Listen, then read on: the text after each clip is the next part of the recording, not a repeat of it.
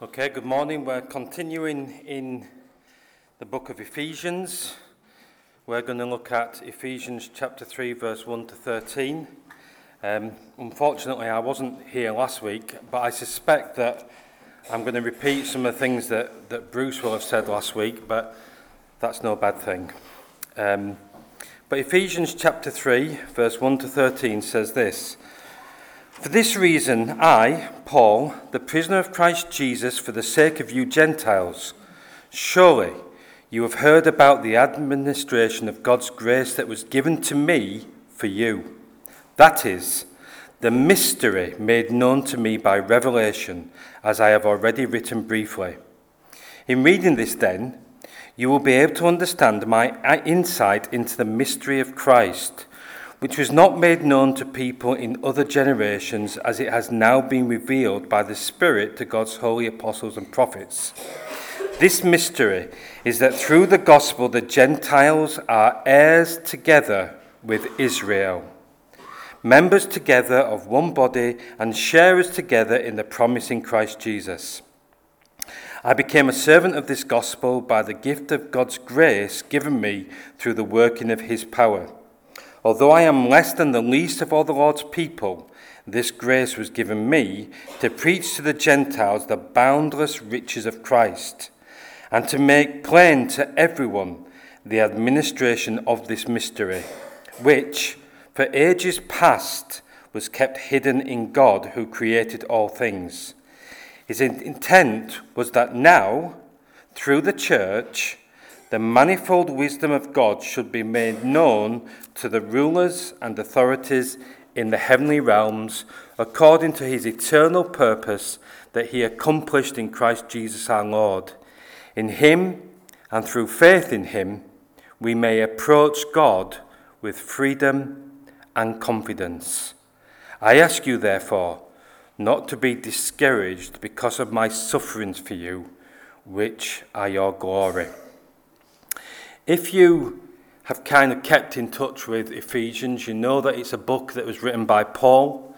It was written when he was in prison, round about AD 60 to 62, and he had a real um, passion and affinity with the Ephesian church. In his three uh, missionary journeys, he'd been there twice, um, and he was really close to this particular church.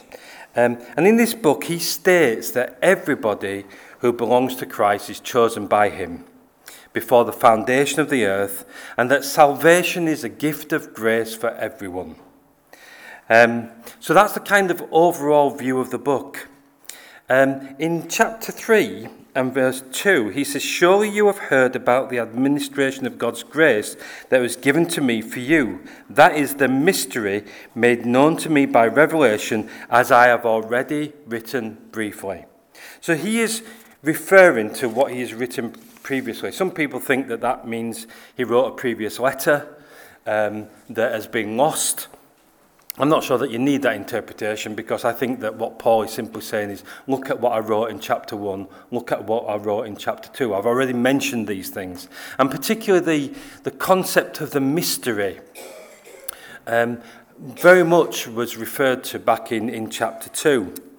Um, where he states that salvation is through faith.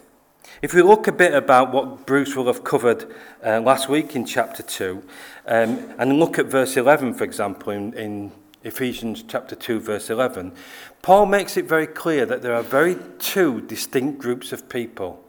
There are the Jews, the circumcised, and there are the Gentiles, the uncircumcised. So there's those two very clear categories. And actually, for the Jews, they were very, very derogatory about anybody that was not circumcised. Um, they really believed, they had this really kind of, and it was never God's intention that they'd have this view, but they had this really kind of arrogant mindset that we were the special chosen ones of God. Now, of course, that's true. But like I've said previously, you can state the truth, but it's the therefore that matters. We're chosen by God. We were chosen before the foundation of the earth. It's the therefore. What does it make you do? Does it make you arrogant? Does it make you lazy? Or does it inspire you to share your faith and to discover those other people that were chosen by God too? Um, it's the therefore. Um, and it was okay for the Jews to say, We are, or we were the chosen ones of God. He gave us this land called Israel. Um, and we were the chosen ones. Therefore, we will be inclusive and make sure that the benefits and the blessings that God has given us, we will open up to everybody. But of course, their wherefore was very different. Their wherefore was, we're the chosen ones of God, we're Israel, and nobody's getting in, and nobody is sharing our blessings. Um, and so Paul challenges them, but he tells them about the Gentiles. He says, The uncircumcised, in verse 11, are without Christ, and they are aliens to Israel and then he says, The uncircumcised were afar off from God, but made near by the blood of Christ. And the message that Paul was sharing in, in chapter 2 is, is a very simple one. It don't make any difference whether you're circumcised or uncircumcised in Christ, we're all one and we all enjoy the same blessings. And he states that the, the plan of salvation includes both the circumcised and the uncircumcised, and this was made possible by the blood of Christ. So both groups have the same blessings. If you look at, for example, um, Acts chapter 15, which is commonly called the Council of Jerusalem, that's where um, there's an argument made that God is doing something different and that he is opening up the blessings of Israel to the Gentiles.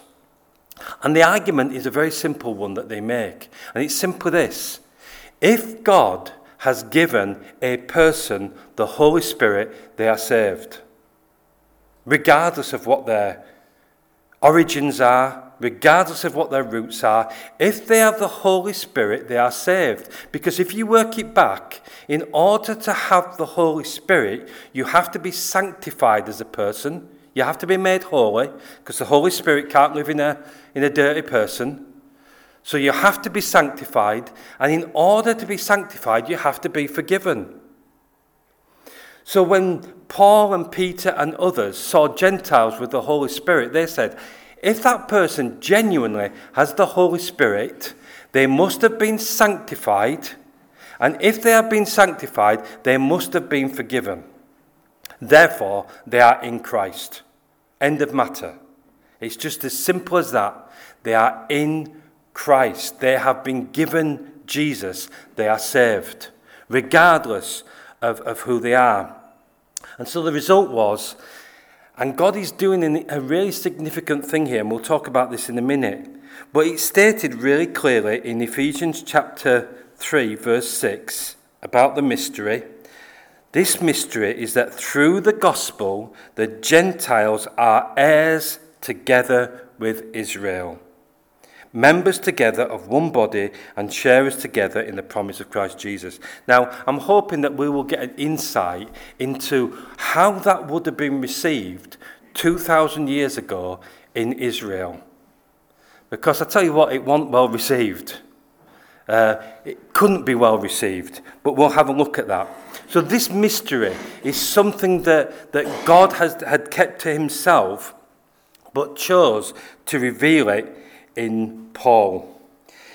So let's look at what this mystery is. Well, in verse 1, Paul tells us that it was this mystery that got him into prison in the first place. It was the proclamation of the mystery that causes him to be in prison in the first place. Um, he was called to witness to the Gentiles, and he just got into trouble with the Jewish authorities. And if you look at the back chapters of Acts, you discover that the Jews are absolutely furious with what Paul is teaching, and, and they're the ones that ultimately have him arrested and taken off to Jerusalem. In verse 3, we're told that, that this revelation of this mystery was given to Paul. In Acts chapter 9, verse 15, at, at Saul's conversion, in verse 15 it says, But the Lord said to Ananias, Go, this man is my chosen instrument to proclaim my name to the Gentiles and their kings and to the people of Israel. It's interesting, isn't it, that Paul, probably one of the most qualified Jewish people, one of the most qualified Pharisees, a Pharisee of Pharisees, is the one that is called not to speak to his own, because Paul could have walked into any synagogue in any part of Israel, and it's like, whoa, we've got Paul today. Uh, let's have a party. We've got the big man. Um, but he wasn't called to go to the synagogues and preach, which is how God works. He was called to speak to people that weren't his own and to really defend their right to hear the gospel. In verse 5, we, we hear that, that this mystery was not known to previous generations, but revealed to the Holy Spirit. And in verse 9, it tells us that it was hidden in God. Now, we have to try and unpick this a bit because what does Paul mean when he says it was unknown? Because actually, that's not strictly true. It was known. If you read the Old Testament and you read it well, there are numerous foretellings of a Messiah.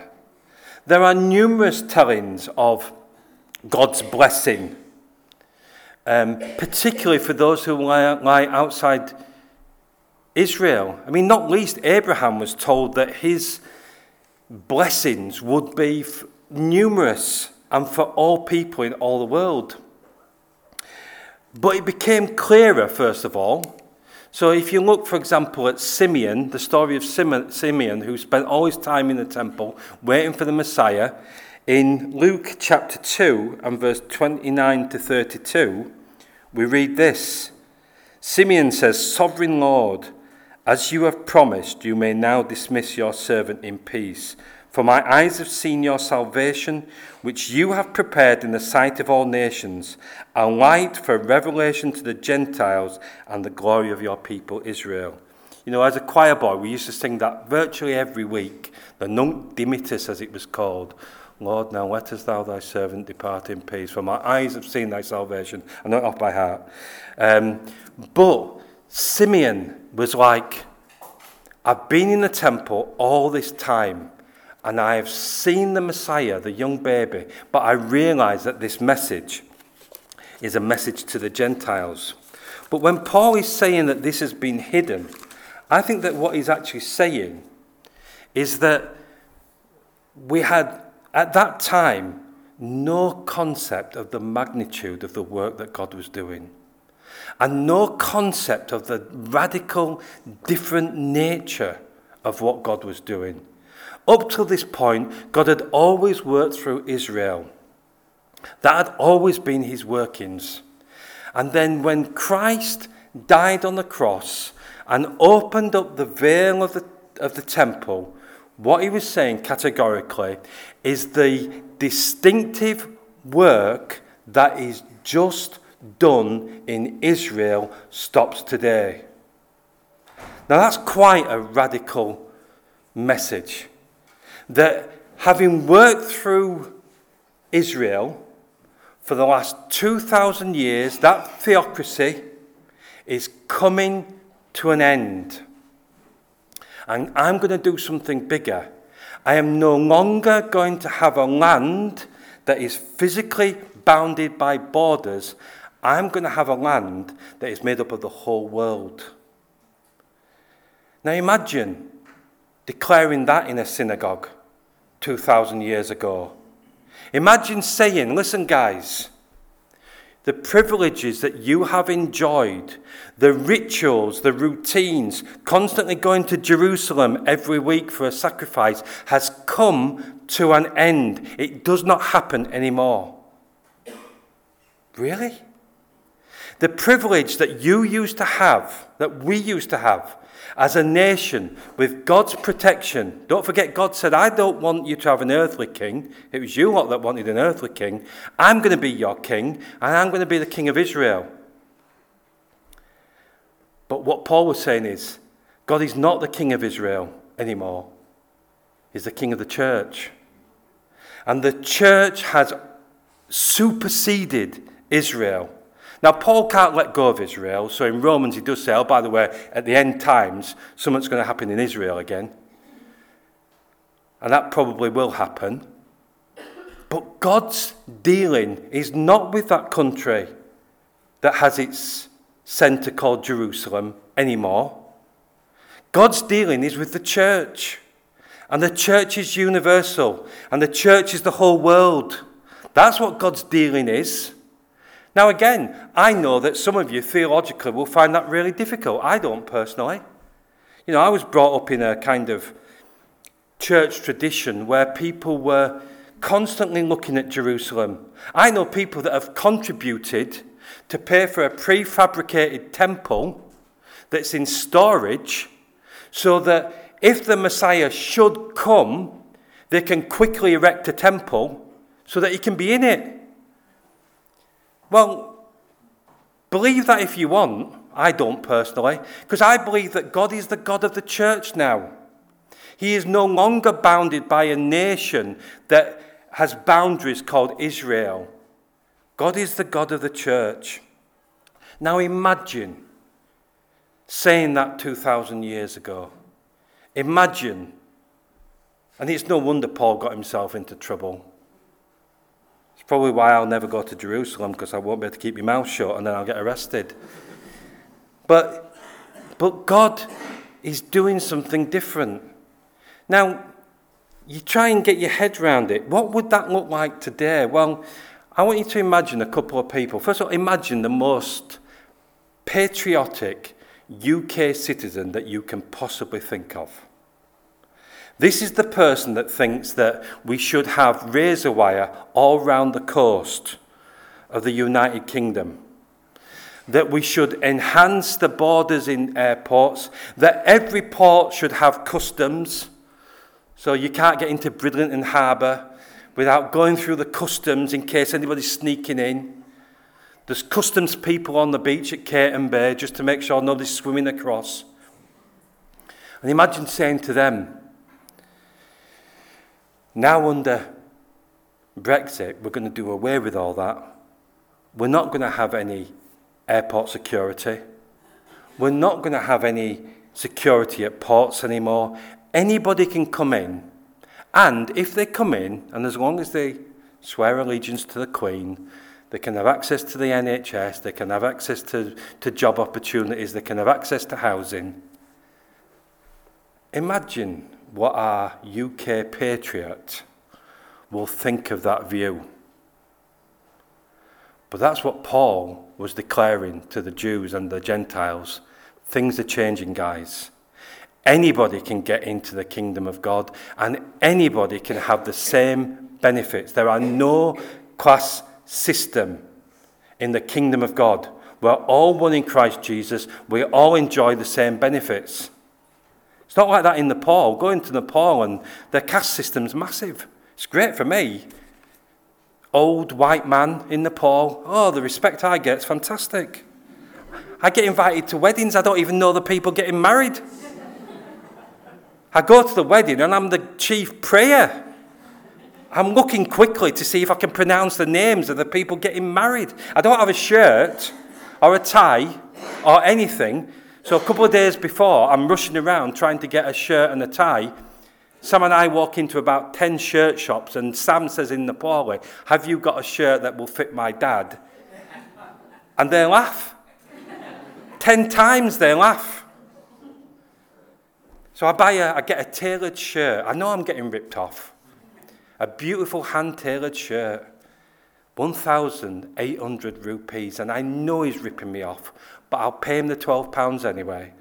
Um, and I'm, I'm top of the caste in Nepal. I'm white and I'm old. But in the kingdom of God, none of that matters. You can be the youngest, the oldest, the most powerful, the least powerful, all one in Christ Jesus. And that's what Paul was proclaiming. I imagine going to America and suggesting to Donald Trump that Mexico becomes the 51st state of America. He'd laugh at that, wouldn't he? You know, and you'd say, you know, what we'll do is we'll get rid of those borders that George Bush already erected. We'll get rid of those Um, and we'll make sure that all Mexicans can come to America. They can all enjoy the benefits that we enjoy. That's going to go down really well. But that's what Paul was saying.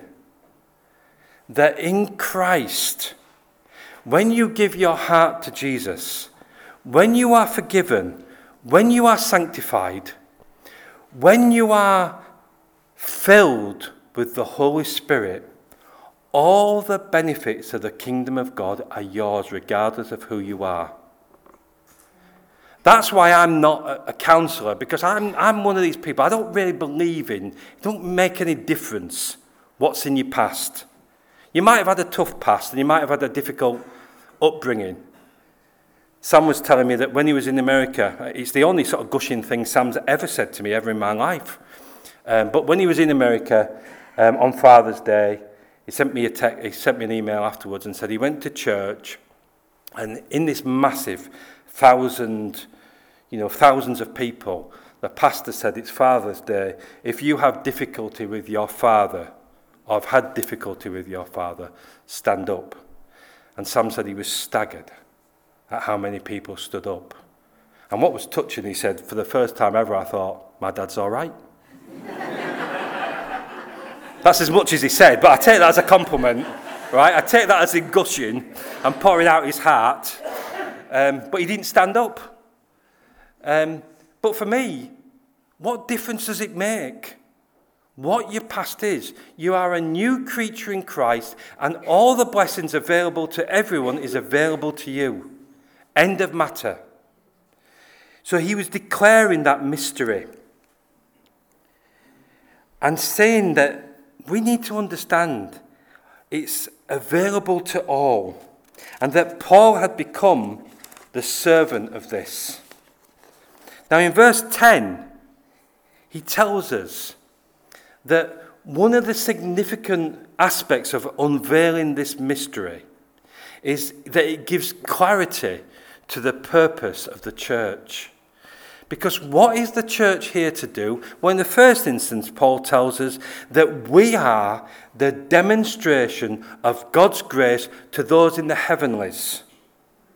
That if you get your head round the fact that, as far as the heavenly realm is concerned, made up of angels and other angelic celestial beings, they are watching earth to see how the church belongs. They are in an audience in heaven we are the actors.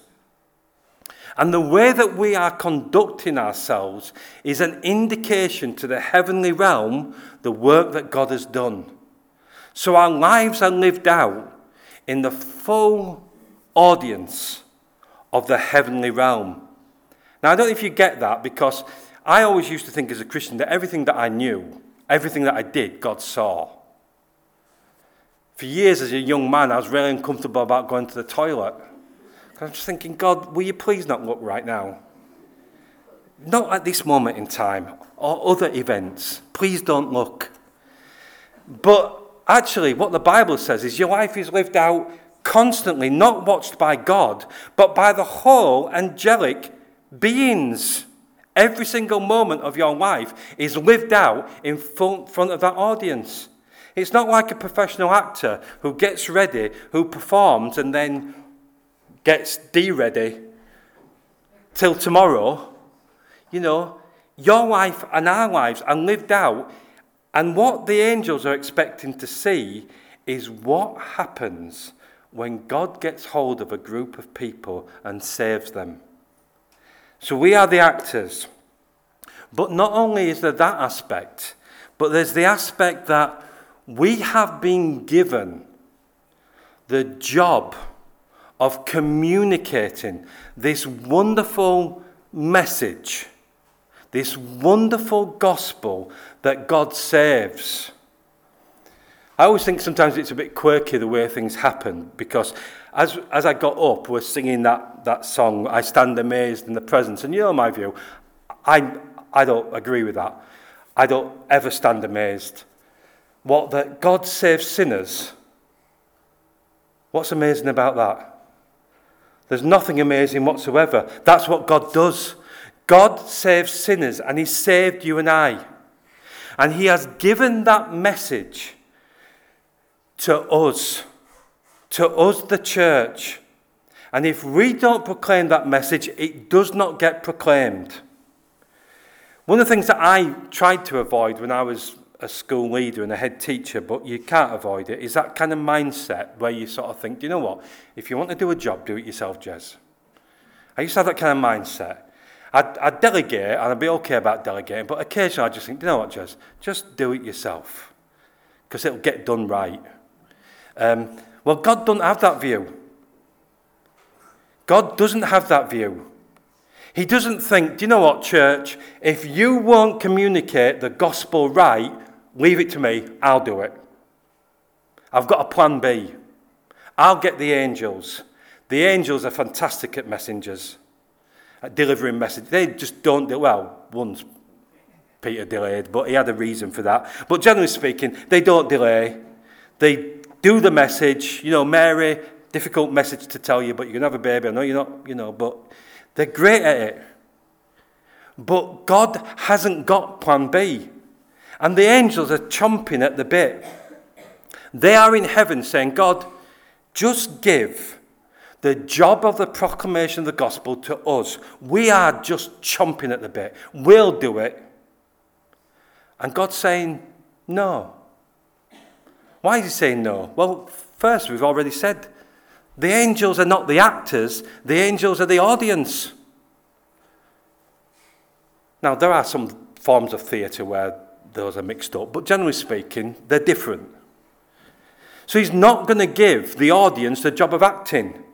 He's given the job of the proclamation to the actors, to you and I.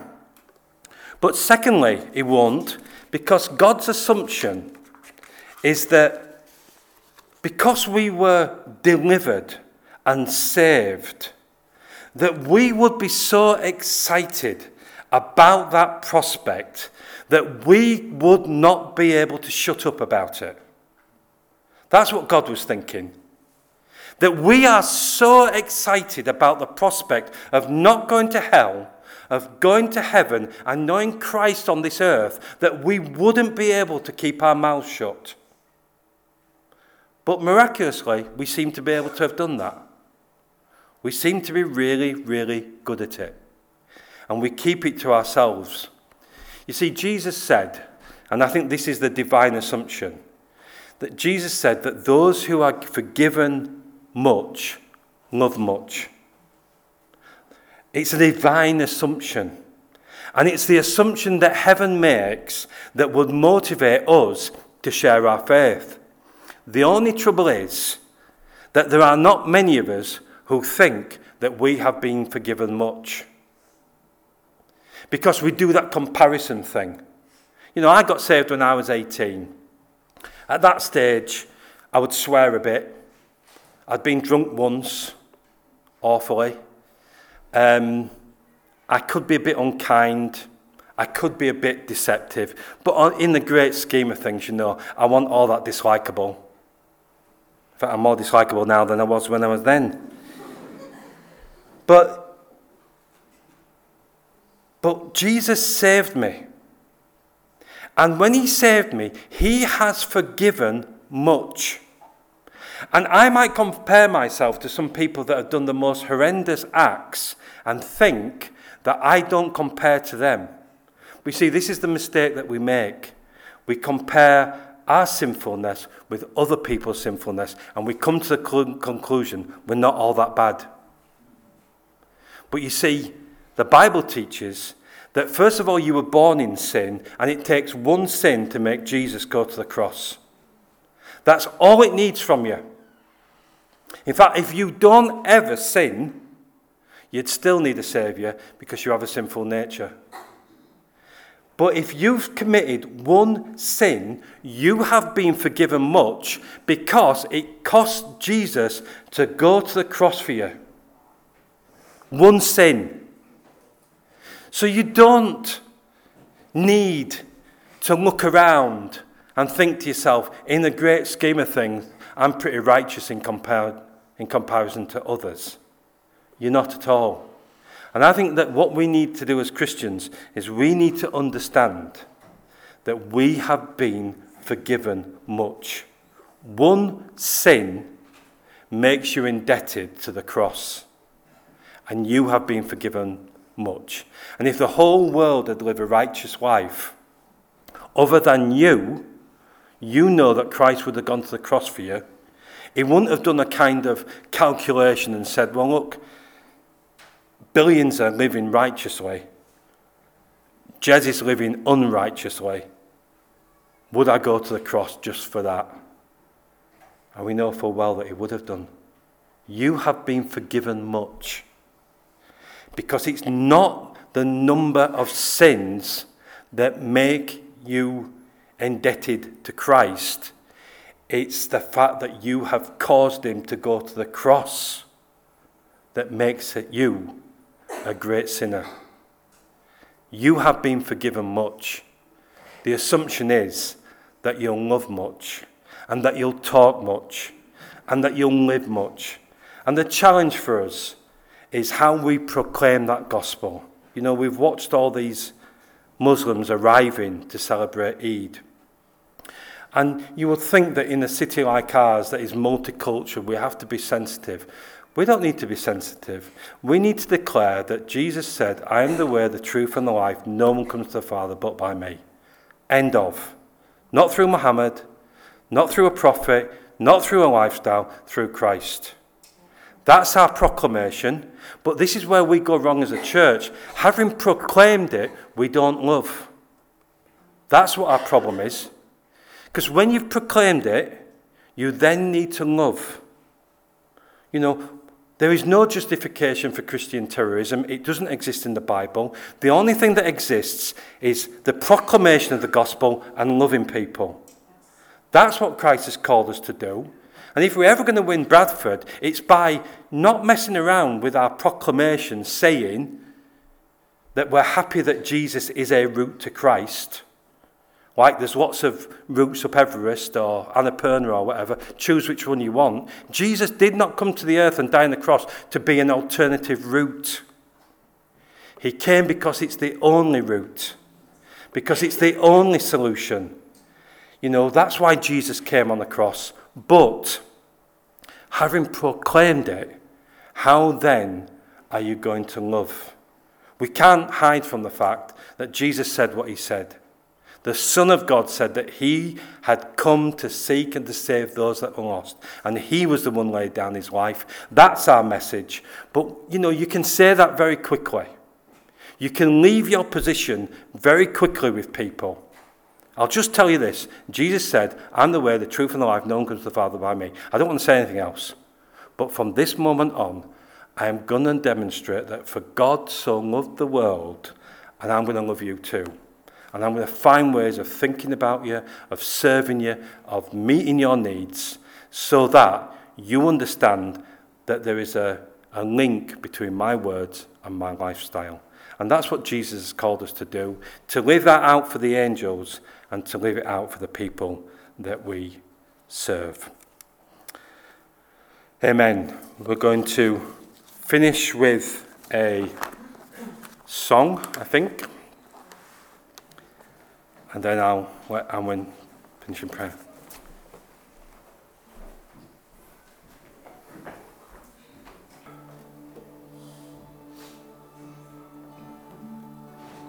When people see me, do they see Jesus? Do they see the love of Jesus flowing out of my words, my actions, my reactions, my thoughts, my deeds? My giving, my saving, my every being. Lord, we all fall short and we all get it wrong. But Lord, we just pray that today you will continue to fill us with your Holy Spirit so we can be more and more like Jesus. Lord, we're sorry when we get it wrong. But Lord, help us to stand on your promises, help us to stand on your name, and help us to declare who you are. You are the one true God. Lord, let our lives reflect that this day and this week. And thank you, God, that we don't have to do that by ourselves, but we can do that with the indwelling of your Spirit as you live through us. Father, thank you. Thank you, Father, for who you are. Amen. Prayer team will be here if anybody would like to talk or pray.